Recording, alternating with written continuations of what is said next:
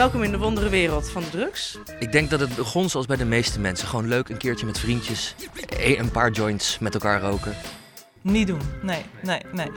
Vertel eens, wat vind jij zo leuk aan blowen? Waarom blow je? Die vraag is me eigenlijk nooit gesteld. Na alcohol en tabak is cannabis de meest gebruikte drug in Nederland. Soms leidt blowen tot problemen, met name bij jongeren. In deze podcast van het Trimbos Instituut onderzoek ik voor alle jeugdprofessionals hoe we die problemen kunnen voorkomen. Ik ga in gesprek over cannabis. Er is een groot verschil tussen af en toe een jointje en verslaving. En daarom begin ik bij Jacqueline Krauwel van Jellinek in Amsterdam. Want zij weet precies wat cannabis is en doet. Nou is het zo dat de drugskoffer bij ons in de kelder ligt, bij alle spullen. Dus die ga ik even pakken. Oké. Zeg maar een heel Jelinek archief. Jelinek bestaat 109 jaar. Of 114 jaar inmiddels zelfs. Vroeger hadden we natuurlijk allemaal folders en dit is voor de groepjes van de kinderen. Het ziet er wel heel interessant uit. Maar ik denk niet dat dit hem is. Nee, dit is een... eh, nee. Hier staat nog een grote tas Ja, hier zit een partytent in en dit zijn ook nog eens allemaal banners. in het archief bij de Jellinek. Allemaal doosjes waarop staat eh, ecstasy, gokken, hash, wiet, alcohol. Alles lijkt aanwezig, Ja, behalve de drugskoffer. behalve dan die ene koffer met drugs. Ik laat Jacqueline nog even zoeken.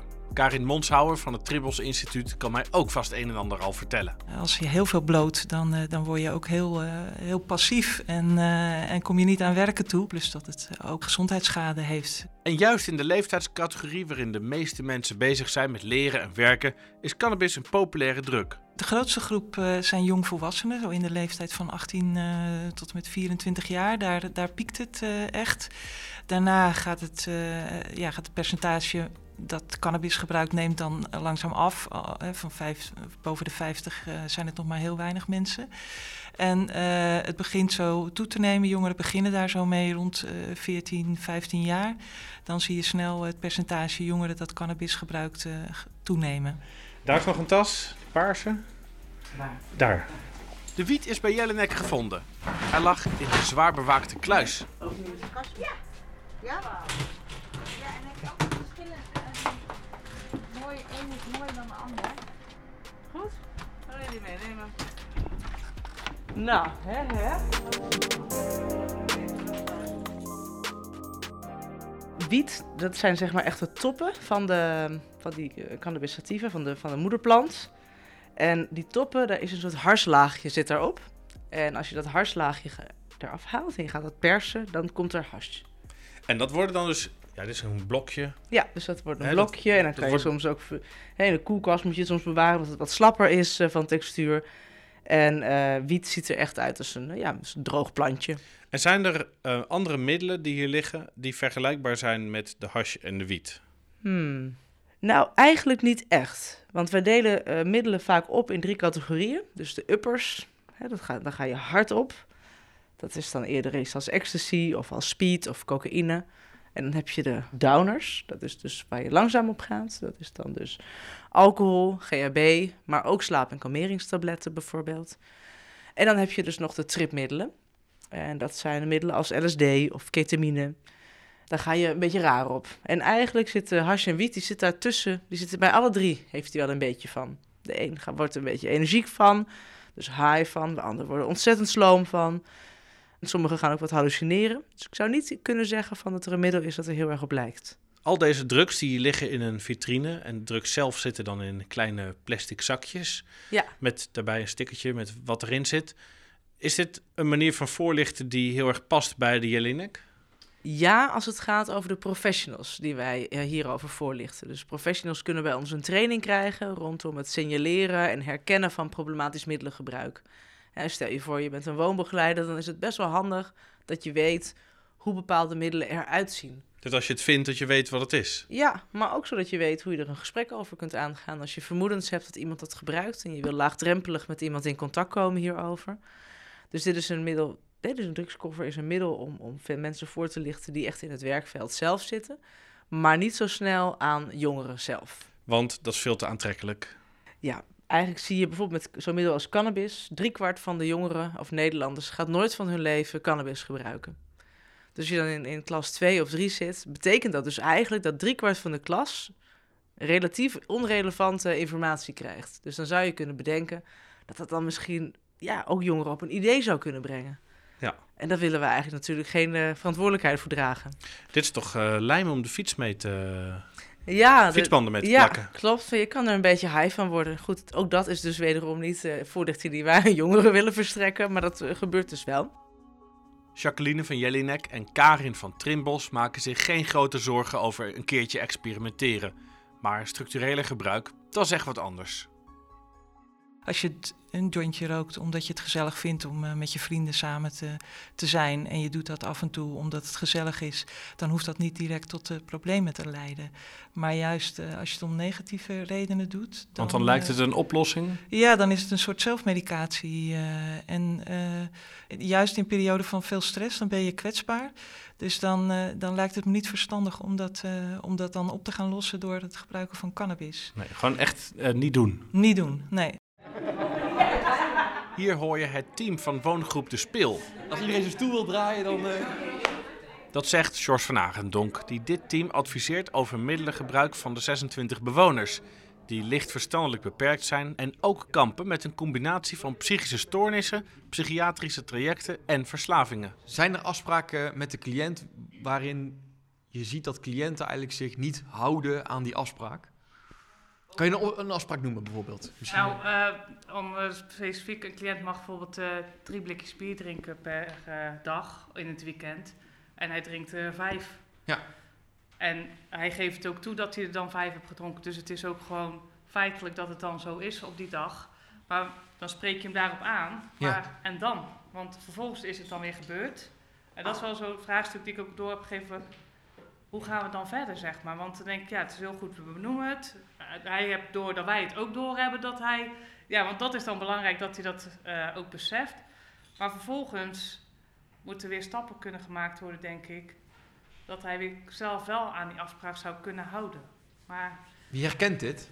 Dus eh, het stukje van, je hebt een afspraak gemaakt met de cliënt. Daarin eh, zie je dat de cliënt eigenlijk zich niet houdt aan de afspraak. En dat je zoiets hebt van, ja, maar hoe nu verder? Even, Hoe kunnen we dat nou... Ja, Nou, op een gegeven moment wordt dat aanspreken, dat wordt ook een beetje zo'n gewoonte. ja. Hè, zo van, en dan merk je dat die cliënt zo van, nou ja, of hij ageert heel even, zo van, eh, ja, dat weet ik nu, jullie zeiken altijd of zo. Of, maar, en, en dan is dat moment weer voorbij. En wat Marjolein dan zegt, dan hebben wij dat goed. Hè, dit, dit, zo moesten wij dat doen. En nu dan? Er is Van, geen... Nou, allemaal goed gedaan. ja, nee, maar hè, Ja. dat. Zo van, waar willen we dan werkelijk naartoe met die cliënt? Eh, we willen dat hij zich aan de afspraken houdt. En, hè, omdat die ooit gemaakt zijn met hemzelf. Dus daar spreek je hem ook op aan. Hè, zo van, eh, hè, deze afspraken zijn gemaakt. Ja, ze moeten naar de vertraging toe. Ze moeten gaan bedenken waarom zegt de cliënt wat hij zegt. Hè? Dus de zin achter de zin. En wat doet dat met mij? We hoeven niet overal gelijk een oordeel op te gooien. Het is denk ik veel belangrijker dat ze gaan luisteren. Dat ze nieuwsgierig gaan zijn. Want de cliënt is de expert. En of dat nou goed of slecht is, eh, daar moet je de informatie halen. Cannabis is niet gezond, alcohol is niet gezond. Eh, waarom niet gewoon zeggen, nee, doen we niet. We trekken de grens bij nul. Punt. Klaar, duidelijk. Nou, in het verleden hebben we dat echt wel geprobeerd. Eh, we hebben, er zijn huisregels geweest met geen drugs in en rond het pand. Ehm, en de uitwerking was niet dat er niet gebruikt werd. Dus we wi- willen wel afstreven dat het, eh, eh, nastreven dat ze niet meer hoeven te gebruiken. Maar we willen niet doorgaan naar niet meer mogen gebruiken. Nog even terug naar Jacqueline van Jellinek. Wat je ziet in de gesloten woonvoorzieningen is dat het heel vaak een streng verbod heeft, wat gesanctioneerd wordt, omdat je het ook beheersbaar moet maken. Het vervelende is alleen wel dat als je dat doet, dat je daarmee ook de deur sluit om met een woonbegeleider in contact te komen over het feit dat je eigenlijk daar helemaal niet zo tevreden over bent, over dat blowen van je. Ja, want er staat gewoon op de muur dat het echt niet mag. En je wordt gesanctioneerd en je hebt minder privileges of je mag minder op verlof. Terwijl als je aangeeft, joh, ik zit niet lekker in mijn vel, ik ben hartstikke depressief, dan is er hulp voor je. En wanneer je eh, te veel bloot, is het soms ook van, ja, maar nu, dat, dit mag niet, nu moeten we je ook straffen. En ik zou heel graag in mijn ideale wereld wensen voor jongeren dat als ze zich eh, onzeker voelen of ze hebben trauma's die ze willen dempen en ze gaan daardoor blowen, dat ze hierover in gesprek mogen gaan. Mhm. En dat ze daardoor ook in staat gesteld worden om daar langzaamaan onder begeleiding op een liefdevolle manier wat aan te doen. Want de- deze dat- jongeren zijn natuurlijk wel slachtoffer. Maar dat kan betekenen dat dat verbodsbordje dan van de muur af moet. Absoluut. Ja? Ja, Betekent dat dan ook dat de regels minder streng zijn? nee, het betekent dat je een duidelijk beleid moet hebben met goed getraind personeel. Dat goed weet van, oh ja, dit is mijn referentiekader als het gaat over middelengebruik. Maar Pietje hier, die is, heeft een heel ingewikkelde tijd gehad of maakt iets moeilijks mee. Voor hem is het veel ingewikkelder eh, om van, die, van dat blowen ook af te blijven, om het recreatief te houden. Om, juist omdat hij er zoveel uithaalt. Dus we gaan met Pietje heel veel sporten. We gaan zijn talenten zoeken, die gaan we ontwikkelen. Daar gaan we heel veel tijd en aandacht en geld en energie aan besteden. Om te zorgen dat deze jongeren zo snel als mogelijk weer back on track zitten. Dus sport kan een hele goede oplossing zijn. Ja, even alles. Hè. Goed dag- en nachtritme. Zorgen dat er eh, discipline is. En dus en dan, dan hoef je niet zo, zeg te- zo snel te zeggen... je mag geen drugs gebruiken. Maar vooral te zeggen van... we vinden je lichaam zo belangrijk en je geest... daar gaan we nu heel veel energie aan op richten. Dus het is iets, iets positiever gelabeld. Die positieve benadering is keihard nodig, maar het gaat wel om een middel dat potentieel heel gevaarlijk is. Terug naar Karin. Je wordt er niet eh, agressief van, dus de meeste mensen niet. Dus eh, je wordt er vaak wat rustiger en wat eh, ontspannen van. Maar voor de gebruiker zelf kan dat wel negatief uitpakken. Als je gevoelig bent eh, daarvoor, dan kan je bijvoorbeeld eh, ernstige stoornissen zoals eh, schizofrenie ontwikkelen. Dus dat, ja, dat, dat heeft wel veel, veel impact. En toch heeft het niet het imago dat het levens verwoest. Cannabis als softdrug lijkt minder schadelijk dan bijvoorbeeld alcohol, waar niemand echt van opkijkt. Het is, het is lang natuurlijk gezien als iets onschuldigs. En we hebben natuurlijk hier de, de coffeeshops. Dus ja, daarmee, hè, je kan cannabis gewoon hier, eh, hier krijgen. Er zitten goede kanten aan, omdat je op die manier ook de, de, de, wat onschuldige druk als cannabis dan de markt scheidt van de, van de, van de harddrugs, van de, van de zwaardere drugs. Dus dat, dat is op zich denk ik positief. Maar er is een Europees onderzoek waarin 15, 16-jarigen worden vergeleken als het gaat om middelengebruik. En dan zie je dat eh, als het gaat om het eh, percentage blowers van 15, 16 jaar, dan eh, staan wij van de 35 landen staan wij op plek 3. Dus ja, het is, in Nederland is het, is het gebruik redelijk ge- genormaliseerd. Als je iets wil doen aan de wietverslaving, dan wil Jellinek dat dus doen op een persoonlijke, begripvolle en liefdevolle manier, hoorden we net van Jacqueline. Maar ook zonder alcohol of andere verslavingen. Zeker, bij de Jelinek hier zijn we ook rookvrij. We kwamen er ook achter met veel onderzoek dat eh, mensen die eh, niet stoppen met roken, maar wel hier komen om af te kicken van andere middelen, ehm, dat de behandeling tot 25% minder succesvol was wanneer zij eh, ja, bleven roken. Omdat dat nog steeds verslavingsgedrag is. Dus je moet wat dat betreft cold turkey stoppen met alle verslavende gewoontes. Zeker op een woongroep is, is het erg not done. Wil, wat willen we nou echt van die cliënt? Willen we dat hij zich aan de afspraken houdt of willen we iets anders? Anderen mogen ook antwoord geven. Nou, we willen dat het goed met hem gaat. Ah, oké, maar dat is een goeie. Eh, Of willen we dat hij aan zijn afspraken houdt? Nee, die afspraken zijn gemaakt omdat hij en degene met wie hij die afspraken heeft gemaakt denken dat die afspraken goed voor hem zijn. Ja, oké. Maar het is hem niet gelukt. Nee. Jammer. Dus is het dan goed gegaan met hem? Nee. Dus als we gaan kijken naar afspraken naar cliënten, moeten we eens gaan inzoomen op welk doel raken we nou precies. Want ik kan me heel goed begrijpen dat het voor cliënten eh, bepaalde afspraken rondom middelengebruik echt helpt om zich beter te voelen. Ik kan het ook nog uitmaken voor een cliënt of dat je een afspraak maakt van eh, je mag er drie of je mag er vijf, maar dan wel binnen een bepaald tijdsbestek. Want waar het ook vaak misgaat, ik weet niet of ik dat net gemist heb, is dat er dan in één keer vijf binnen een uur gedronken worden. In plaats van, kijk, als je er de hele avond over doet, Maar dat dan ga ik weer terug. nog. Wat heeft de tijd te maken met... de met, met eh, Verwerking van eh, in de leven. Ja, oké, zeker, zeker, Dus, maar dat- dus ook van hoe ja, waar ligt de focus op? dat het goed gaat met de cliënt. Nee, waar ligt nu de, als je dit soort afspraken Ja. hebt, waar ligt de focus op? Of dat de cliënt uiteindelijk ook ehm, nou, of dat andere mensen eventueel ook nog last hebben van de cliënt. Zijn er andere mensen die denken... wa- Want eh, muziek eh, wordt harder gezet. Ja, Eh, hij is moeilijk aanspreekbaar. Hij, is, hij wordt emotioneel. dat Maar versterkt het middel wat er gebeurt of veroorzaakt het middel? versterkt. Oké, verster- dus het is er al. Ik denk dat het er al is. Dus we moeten uitkijken dat we dus geen... En dan afspraken of regels, daar zit nog een klein nuanceverschiltje in die ik ook graag wil uitleggen. Regel wil eigenlijk zeggen dat eh, dat is afgesproken, dat het is opgelegd, dit is, dit, hier is de lijn. Een afspraak is volgens mij een wederkerige eh, overeenstemming van zullen we dit afspreken? Dat jij kan zeggen nee, dan is het geen afspraak. En als we allebei ja zeggen, hebben we een afspraak. Want als wij regels opstellen voor cliënten, dan kunnen hun zeggen, ja, zijn jullie regels, zoek jij het lekker uit. Terwijl een afspraak is, ho, wacht even, het is niet mijn afspraak, het was onze afspraak. En dan kan het inderdaad zo zijn dat de cliënt zegt, het is me gewoon vandaag niet gelukt, want ik had, eh, ik heb heel de dag voor een rood stoplicht moeten staan. Even, want zoiets kan het al zijn, hè. Of mijn tasje van mijn boodschappen scheurde. Die stress kan ik niet aan, dus waarom lukt het hem niet om eerder aan de bel te trekken?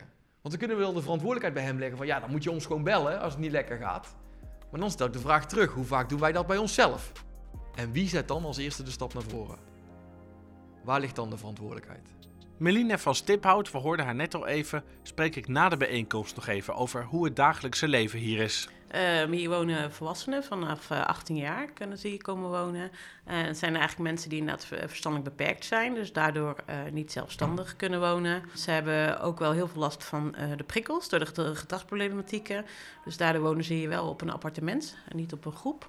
En eh, ze krijgen van ons gewoon 24 uur begeleiding. Dus wij lopen verschillende momenten binnen, eh, zijn ondersteunend in het huishouden, verzorging, tijdens koffiedrinken, tijdens groepsmomenten.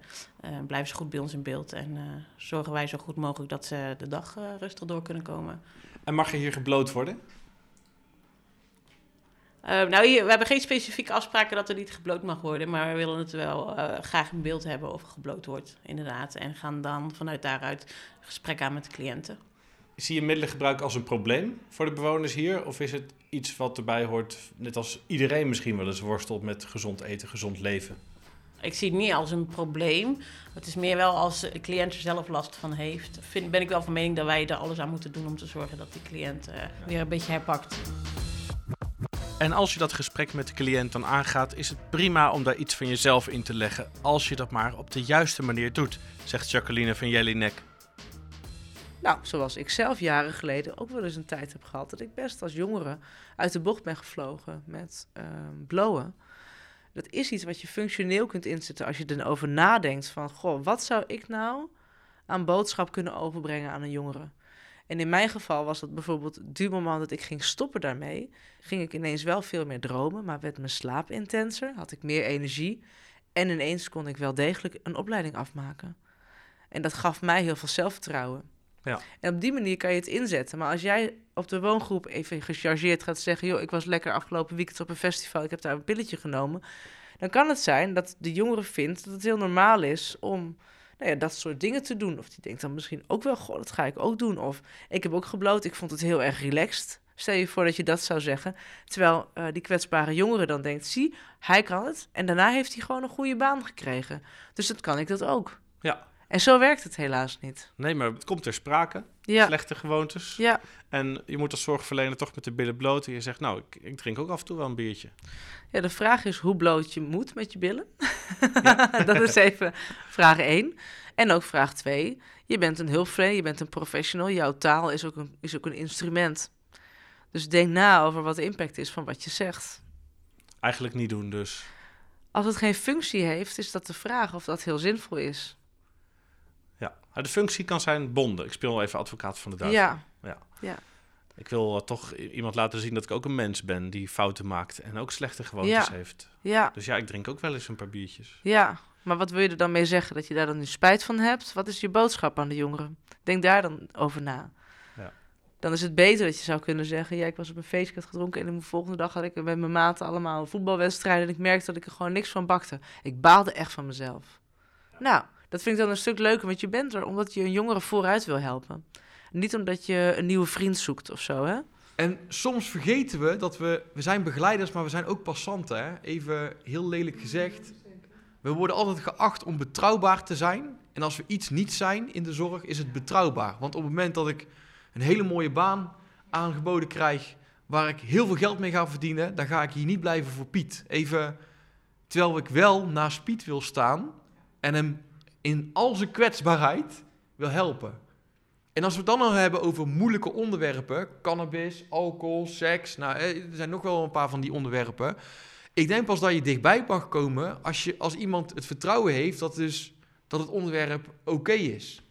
En als je gaat controleren op afspraken, geef je niet dat signaal. Want dan is het eigenlijk de tijd, het lukt je niet, het lukt je niet, het lukt je niet. Ook al zeg je dat niet, hè, want ik geloof dat jullie dat niet zeggen van, uh, ben je nou weer uh, stom geweest? Dat zijn die oordelen die we niet zeggen, maar wel uitstralen. En met deze les van Sjors van Aangedonk zijn we aan het einde gekomen van de eerste aflevering. Luister ook naar de volgende aflevering waarin we nog verder gaan over het praten over cannabis. Hoe voer je dat gesprek op een goede manier? Tot zover deze aflevering. Kijk ook op trimbos.nl slash in gesprek over cannabis.